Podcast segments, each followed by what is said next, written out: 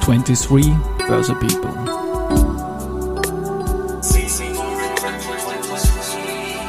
Are now in season 4.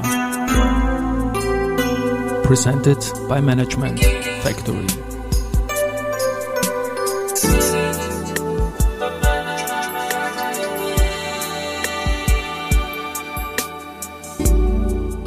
Ja, herzlich willkommen wieder zur Serie 23 Börse People. Und diese Season 4 der Werdegang und Personality Folgen ist presented by Management Factory. Mein Name ist Christian Drastil, ich bin der Host dieses Podcasts und mein zehnter Gast in Season 4 ist Isabel Klaus, Ex-Managerin der Bayerischen Börse in München und Erfinderin von Sinkers, der Findmaschine unter den Suchmaschinen. Servus Isabel und herzlich willkommen bei mir im Studio. Hallo Christian, freue mich hier zu sein heute. Und los geht's, ich freue mich riesig. Also ich, haben ja schon auf, auf LinkedIn hin und wieder kommuniziert. Du hast mal unsere Opening Bell geläutet. Du bist bei Sinkers, da kommen wir dann am Ende der Reise hin eine viel ausgezeichnete Unternehmerin. Gerade dieser Tage kann man wieder für dich abstimmen. Aber wie gesagt, am Schluss der Folge, es ist ein Werdegang-Podcast und es geht auch um Aktien und die Börse. Und das beginnt ja bei dir, wie ich aus dem Vorgespräch weiß, sehr, sehr, sehr früh. Nämlich wann und wie ist das losgegangen? Ja, das ging los mit zwölf Jahren, als mich das wow. Thema Aktien und Börse interessiert hat. Und ich habe gestartet mit der Telekom-Aktie, die damals einen riesigen Marketing... Die Deutsche Telekom, genau, an, oder? Deutsche Telekom-Aktie, ja, die genau. eine riesigen Marketing-Aktion ähm, gemacht hat, um in die Aktie zu investieren. Und das habe ich, äh, hat mich erreicht. Und da habe ich mich an, angefangen zu interessieren für Aktien und Aktieninvestments und bin zur Bank geradelt und habe meinen ersten Auftrag abgegeben.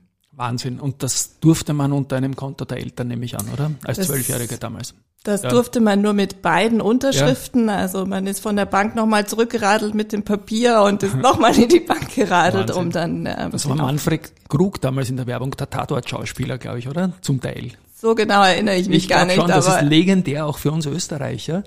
Und das hast du dann, nehme ich an, in einer Werbung gesehen. Nehmen wir genau. vielleicht noch Kinderfernsehen, wie man das als zwölf schaut irgendwie oder irgendwie Hauptabendprogramm. Also ganz, ganz faszinierend. Und wie ist es dann weitergegangen, wenn man als Zwölfjährige einsteigt? Dann bleibt man vielleicht doch noch dabei. Wie war das dann während der Schulzeit? Ja, da, meine Eltern haben das witzigerweise sehr unterstützt, auch dass mhm. ich mich für das Thema interessiere und auch die Schule hat es unterstützt und ich wurde auch freigestellt, um Seminare zu machen, Daytrading zu lernen wow. und all diese Sachen ähm, sehr früh und habe das wirklich äh, durchgezogen und mit 18 war ich dann schon ziemlich gut im Investieren. Und dann hat es sich auch äh, gleich in die Investmentbranche gezogen. Ne? Ich habe da einen Eintrag gefunden, der mich auch sehr beeindruckt. Du warst in New York City bei Merrill Lynch. Was hast du da gemacht? Und du wolltest an die Wall Street, nehme ich an, oder? Ich wollte an die Wall Street, genau. Ja. Ich habe mich auch direkt beworben an der Börse in New York, aber es hat mir leider keiner geantwortet. Gelandet bin ich dann aber trotzdem dort äh, bei also Merrill Lynch. Merrill ist ja auch nicht so schlecht, ne? Merrill ja. Lynch war überhaupt ja. nicht schlecht und man hat dann aber auch das Banking von einer ganz anderen Seite kennengelernt und ja, New York als, als Banking-Standort ist natürlich wahnsinnig spannend, aber wenn man dort arbeitet, und das mit Europa dann wieder vergleicht, hat Europa doch auch seine Vorzüge und so bin ich dann doch wieder zurückgekommen. Das war dann in München, glaube ich, ne? Genau. Merck habe ich mir aufgeschrieben, ähm, um die Millenniumwende 1999 bis 2001 und so. Was waren denn da so die Memories aus dieser Zeit und hast du da schon zu studieren begonnen nebenbei? War das begleitend? Genau, also ich habe dann bei Merckfink eine klassische Bankausbildung gemacht und habe mich mit allen Themen dort beschäftigt, natürlich immer im Privatbankbereich auch mit Aktien und Börse viel. Und es hat mich begleitet und äh, bin dann zum Studieren noch gekommen, genau. Und äh, habe dann München angefangen zu studieren und später weiter in Wien. Und dann habe ich auch noch Harvard, Dubai, Singapur da stehen. Das waren Genau, ich wollte wissen, was diese Top-Unis in der Welt eigentlich anders machen als andere und wie man dort studiert. Und deshalb habe ich viele Top-Unis auch besucht und habe da eine Zeit verbracht und muss ich sagen, sehr viel gelernt. Das ging dann immer mehr Richtung strategisches Management und Unternehmertum, was mich dann mehr interessierte. Und so habe ich ganz viele Eindrücke von total spannenden Orten in der Welt mitgenommen. Mhm. Wunderbar. Und bist du Real Money Investorin auch noch in deinen Zwanzigern geblieben oder war das in der Schulzeit? Nein, das bin ich tatsächlich noch geblieben, aber weniger, weil natürlich die Krisen ordentlich eingeschlagen hatten und äh, man auch, ähm, also es, es hat mich in dem Sinne nicht äh, finanziell so erwischt, die Krisen, aber es macht doch unattraktiver zu investieren und es, und wenn man, wenn man noch sehr jung ist, ähm, habe ich das einfach reduziert und habe viele andere Sachen gemacht, mhm. äh, studiert, gearbeitet und so weiter und das ist dann mehr in den Mittelpunkt gerutscht. Aber bis heute bin ich aktiv. Wunderbar. Wenn man in den 90ern einsteigt, das war ja die zweite Hälfte, vor allem eine Einbahnstraße mit multipler Übertreibung mit den ersten Jahren am neuen Markt und auch die Nasdaq ist super gelaufen und so, dann verstehe ich schon, dass dann irgendwann einmal ein, eine Gegenbewegung kommt und man nachdenklicher wird, Richtig. weil die Unbesiegbarkeit haben viele Leute auch jetzt vor wenigen Jahren, Kryptomärkte und so weiter und auch die Tech-Werte wieder. Es ist eine Erinnerung und jede Pattern-Situation findet sich irgendwann später auch wieder. Und das unternehmerische Denken irgendwie, das hat sich ja auch äh, bei Wellington Partners, nämlich an Venture Capital, Stärke genau. und so weiter. Das war dann auch schon ein Motiv, innerhalb Münchens jetzt mal von Merckfink zu Wellington zu gehen, nehme ich an, oder?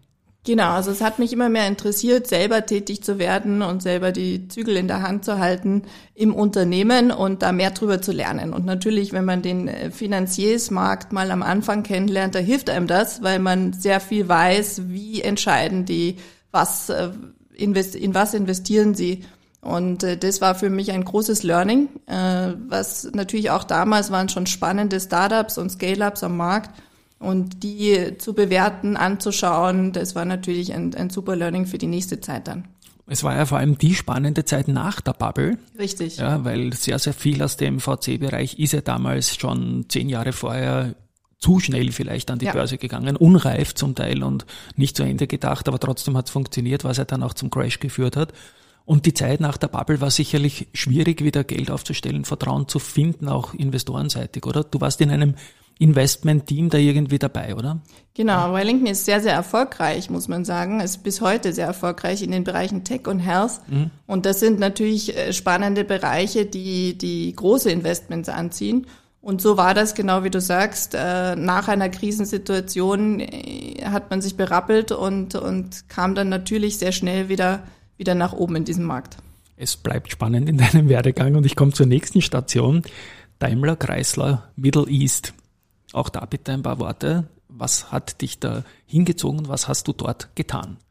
Ja, vieles hat äh, mit einem Zufall gestartet, mhm. muss man sagen, indem man Menschen trifft, die, die einen äh, weiterhelfen und die einen Türen öffnen. Und das war in dem Falle so. Ich war erst bei Daimler in Stuttgart ein paar Monate während des Studiums und habe dann den Kontakt zu Daimler in Dubai gefunden. Das ist ein großes Regional Center für den ganzen Nahen Osten man steuert dort äh, sehr viele Sales-Aktivitäten, strategische Initiativen in diesem äh, in dieser Region.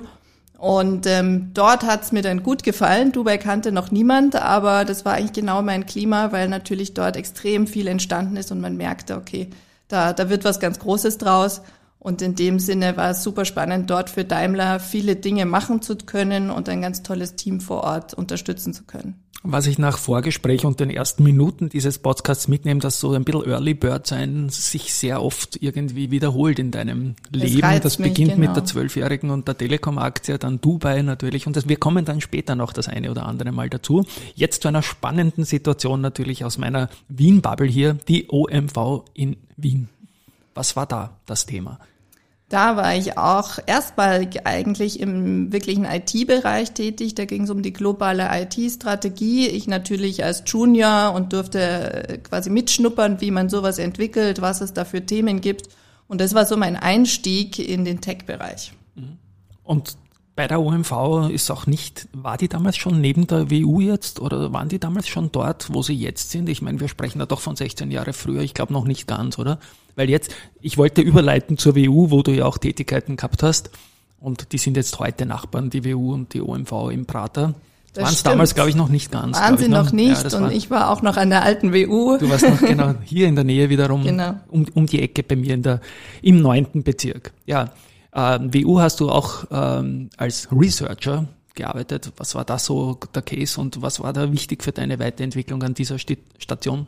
Ja, das, die WU war meine Hauptuni und danach habe ich promoviert auch nach dem Abschluss vom BWL-Studium, vom Rechtsstudium Und äh, dort ging es mir eigentlich darum, in der Promotion Staatsfonds zu untersuchen als Investoren. Schon wieder so ein, schon wieder, schon wieder, schon so ein Thema. Neues. Ja, ja, nein, nein, so ein Thema, das wir unbedingt brauchen würden in Österreich. Ja. Also, Absolut. Also, ja, also ich Absolut. liebe Norwegen diesbezüglich auch. Ja, nicht, Sehr erfolgreich. ja, Sehr erfolgreich. Und mich hat eben auch Middle East interessiert, weil Ja. dort eben viel investiert wurde in Staatsfonds und Staatsfonds angefangen haben, tätig zu werden. Und das war wieder so ein Early Bird wahrscheinlich Geschichte, ähm, die mich einfach gereizt hat, näher zu untersuchen, wo kommt dieses Geld her, was will man damit machen und wie kann man es sinnvoll einsetzen. Und konntet ihr das damals über eure quasi leitenden Leute in diesem Research-Team politisch adressieren und hat man da sich das angeschaut? Es war ja damals politisch nicht ganz so einfach, glaube ich, wenn ich mich erinnere. Das muss Gusenbauer oder so gewesen sein. Ja. Es war, ja, es war sehr early, würde, Ja. würde ich sagen, ja. Aber es ist natürlich super spannend, so zu untersuchen, wie kann man mit diesem Geld wirklich Wert schaffen. Und das hat mich extrem gereizt und deshalb habe ich mich die ganze Zeit dem gewidmet. Und dann wird's ja noch spannender. Bayerische Börse, Head of Market Policy. Was macht man als Head of Market Policy bei einer Börse? Da geht es um ein Thema, was ein bisschen speziell ist für die Bayerische Börse, denn dort wird auch die sogenannte Finanzplatz München Initiative geleitet und es ist äh, so ziemlich der größte Zusammenschluss von Banken und Versicherungen äh, am deutschen Standort. Und äh, da geht es darum, wirklich Strategien und äh, politische Prozesse zu betrachten und einzuschätzen, was sie für ein Potenzial haben für die Zukunft, äh, was sie bedeuten für die Finanzbranche. Und das habe ich damals mitleiten dürfen. Wow. Ja. Und war das in der Zeit nach Lehman? Ja, oder? Das war, Das war gerade das war- danach. das war Da direkt ging's- nach Lehman, ja. Da ging es auch viel um Vertrauen wieder Genau. zu schaffen, um diese Maßnahmen, was kann man setzen aus, aus Finanzsicht, Finanzbranchensicht, um wieder dort Fuß zu fassen und, und äh, wirklich Vertrauen im Markt zu schaffen. Ja, also sicherlich eine, eine spannende Phase, wo Börsen immer wichtiger wurden, weil die Zehnerjahre sind ja dann durchaus gut gelaufen mit dem Rückgang der Sekundärmarktzinsen und so weiter, haben wir dann fast nichts mehr gehabt. Und dann geht's aber dann doch wieder weiter mit einem ganz spannenden Unternehmen, wie ich auch im Vorgespräch gehört habe, Radar Services ab dem Jahr 2014, glaube ich, geht das da so los. Auch da bitte ein paar Worte dazu. Circa, genau. Das war, da bin ich in ein Team mit eingestiegen, was das Unternehmen gegründet hatte in einer super spannenden Zeit. Äh, Radar ist in, im Bereich, sorry. äh, Bereich Cyber Security tätig, ähm, bietet dort Dienstleistungen, aber entwickelt auch Technologie für die Erkennung von Sicherheitsproblemen Also aller wieder Art. Early Bird, ne? Wenn man da Ja, 2011 wirklich Early losgelegt hat, ja. Genau, weil da geht's wirklich darum, dass in Europa dieser Cyber-Security-Markt mit eigener Technologie wirklich sehr äh, ja, fehlend ist und, und man wirklich eigentlich viel machen müsste. Und die Firma war eine der ersten, die das mitgemacht hat und da war ich eben im, im Gründungsteam auch ähm, dafür verantwortlich, das Thema zu promoten, Marketing aufzubauen, Communications, Internationalisierung, erst von einem ganz kleinen Team, also wirklich bei Null angefangen, hin zu ein paar hundert Mitarbeitern mit Wow. Hauptsitz in Wien, äh, Outlets in äh, Deutschland, Liechtenstein und so weiter. Ähm, und wirklich in einer super spannenden Zeit, weil 2012 kann sich vielleicht der ein oder andere noch erinnern an Snowden, Snowden-Skandal und plötzlich wurde schon allen in Europa klar, wenn wir Daten in die USA schicken, sicherheitsrelevante vor allen Dingen, dann könnten die tatsächlich weiterverwendet werden für Zwecke, die wir nicht mehr im Griff haben. Und das kam da auf und da waren wir einer der einzigen, einer der ganz wenigen Anbieter, die wirklich Technologie hier entwickelt haben und haben super spannende Kunden sehr schnell dafür gewonnen. Und es ist ja dann auch ein, ein Exit gelungen, kann man mal sagen, bei einem Exit das, äh, an, an ein internationales Unternehmen. Damit spiegelt sich auch das, was man höchstwahrscheinlich im VC-Bereich gelernt hat, dass er das nichts Böses ist, sondern durchaus eine Sache sein kann, wohin man sich entwickeln kann als Gründer. Wie ist diese Zeit dann gelaufen, Ende der Zehnerjahre? Ja, das war also super spannend. Wir haben also die Mehrheit verkauft 2018 an einen deutschen Konzern. Äh, Und ein Jahr später habe ich dann auch gesagt, ich möchte auch noch bisschen was anderes machen außer Security und ähm, habe mich dann aus dem aktiv äh, aus dem Unternehmen verabschiedet und habe dann eben Thinkers, äh, mein eigenes Baby, sage ich mal, mit einem neuen Team gegründet ähm, und habe natürlich auf der Zeit der Finanzierungsrunden und des Exits extrem viel gelernt, was mir geholfen hat, selber jetzt die Finanzierungsrunden fürs neue Unternehmen auch wieder durchzuführen. Also auch Kontakte nehme ich an, oder Netzwerk und Kontakte, und Netzwerk, Strategien, ja. Verhandlungsstrategien, all das hat natürlich viel, viel Wert. Na, dann bleiben wir doch gleich mal bei Sinkers. Ihr habt die Domain sinkers.ai oder .ai. Warum habt ihr eine .ai gewählt als, als Domain? Weil das im Endeffekt ein Unternehmen im KI-Bereich mhm. ist. Artificial Intelligence ist was, was man durchaus im Bereich der Domain auch sichtbar macht. Also große und kleine Unternehmen haben da eigentlich auch äh, oftmals den, den Wunsch und den Drang, dort einfach gleich am Anfang zu zeigen, in welchem Bereich wir sind. Wenn man die URL, die ich natürlich in den Shownotes verlinken werde, eingibt, findet man gleich, ihr seid die Findmaschine unter den Suchmaschinen. Bitte auch da erzähl uns ein bisschen was über Thinkers. Ja, Thinkers kam eigentlich mal aus einem Projekt in der Energiebranche, die gesagt haben, wir brauchen unglaublich viele externe Informationen, sei es über Consumer Topics, Regulation, Markt und so weiter. Also sehr, sehr viel Verschiedenes. Und da sitzt jemand, der nutzt die regulären Suchmaschinen und sucht den ganzen Tag rauf und runter und das ist sehr unbefriedigend vom Ergebnis her. Und die Anfrage an damals meinen Kollegen, der technischer Mathematiker ist, der Wolfgang Ecker-Lala war, kann man da nicht äh, automatisiert was Besseres machen, außer, ich sag mal, herumzugoogeln. Mhm. Ähm, und dem hat er sich gewidmet in einem Prototypen und da haben wir drüber gesprochen zu der Zeit und ich fand das super spannend, weil ich kenne dieses Problem total. Wenn man lange researcht, lange Recherchen betreibt zu Themen, dann findet man ein bisschen was, aber sicherlich nicht alles. Es ist sehr intransparent und man verliert eine Menge Zeit. Und das haben wir dann, sag mal, weitergetrieben, dieses kleine Prototypenprojekt. Da sind wir zur INITS, zum Inkubator in, in Wien gegangen und haben ganz viele Unternehmen gesprochen, wie sie suchen, was sie suchen, wie sie das Web nutzen.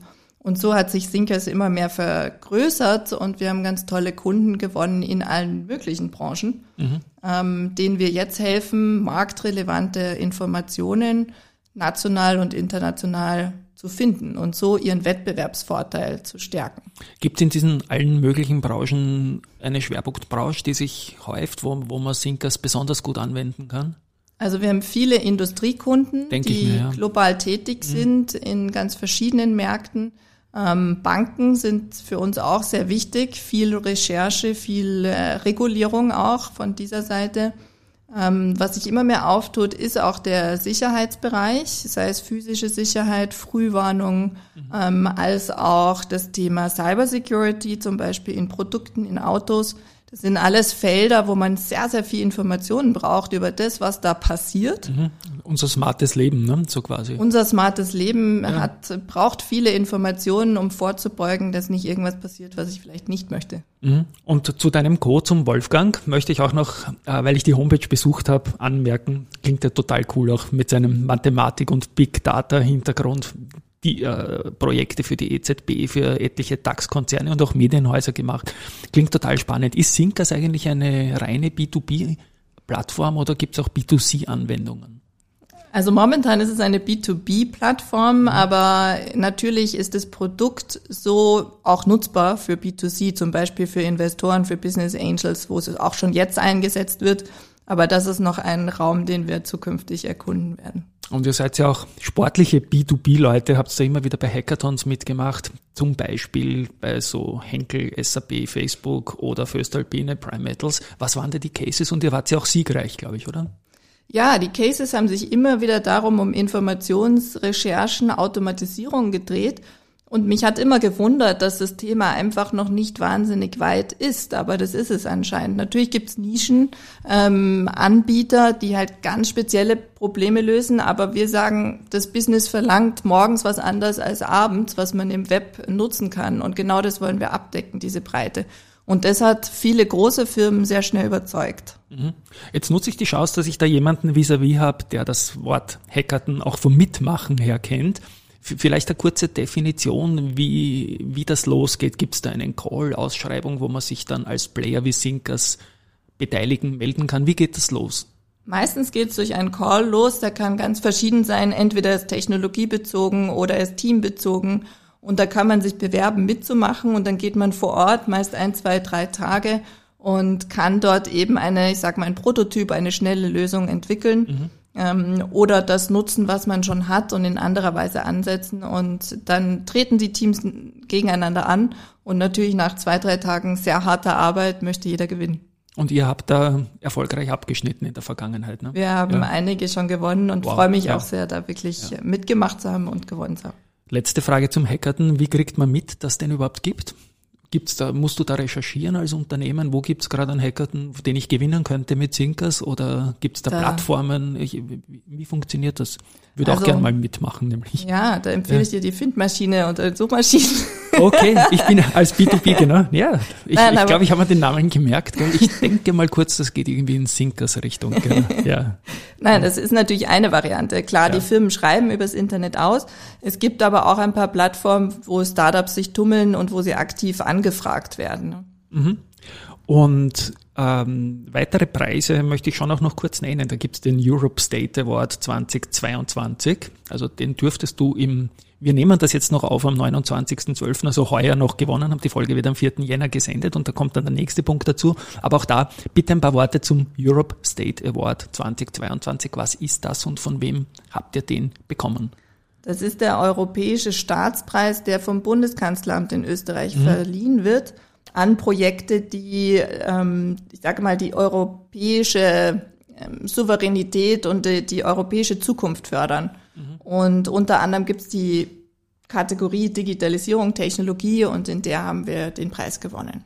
Also so ähnlich auch Radar Services äh, europäische Stärke aufbauen in einem amerikanisch dominierten Absolut. Markt ist bei Sinkers jetzt auch.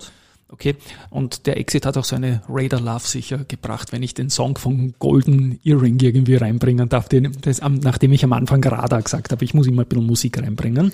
Und einen zweiten Call to Action wollte ich auch noch einbauen, denn man kann jetzt, wenn man diese Folge am 4. Jänner hört, noch zwei Tage für dich abstimmen bei einer Internetplattform, die führend ist bei äh, Startups und Co., nämlich beim Broadcasten und auch da bitte in eigenen Worten verlinken werde ich dann auf jeden Fall.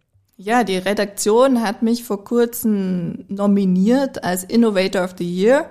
Und ich würde mich natürlich freuen, wenn wir, äh, wenn ich das gewinnen würde, weil ich sehr daran interessiert bin, dass wir weiter europäische Technologie hier nach vorne bringen, die sich wirklich unterscheidet, die souverän ist und dafür stehe ich, dafür habe ich viel getan in der Vergangenheit und dafür werde ich auch weiter viel tun.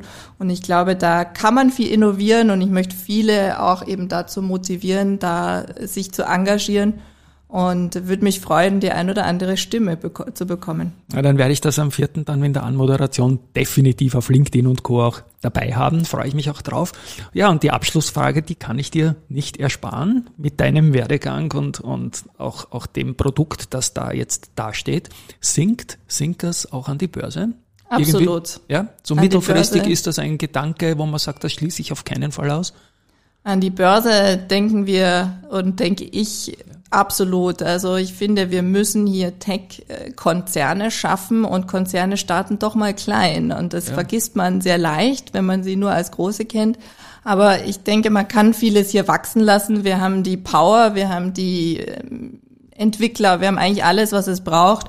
Jetzt brauchen wir einfach, müssen wir diesen Journey gehen. Mhm. Und ich hoffe sehr, dass wir in wenigen Jahren über Börsenthemen und Thinkers sehr viel ja. konkreter reden können. Also ich freue mich ganz besonders, dass ich dich hier da habe, nämlich weil die meisten Startup ähm, Könner und Kenner haben ein bisschen ambivalente Beziehung zur Börse mit deiner Geschichte und deiner Vergangenheit und deinen Learnings aus der Tätigkeit bei Börsen und bei, bei Investmentbanken und so weiter sehe ich das anders. Wann würdest du sagen, ist äh, ein, ein guter Zeitpunkt für ein Unternehmen gekommen, an die Börse zu gehen, wenn man noch klein ist und dann über Kapitalerhöhungen wachsen will? Oder muss man zuerst zum Unicorn werden und dann wirklich die, das Mega-IPO machen, von dem alle Tageszeitungen per Cover sprechen?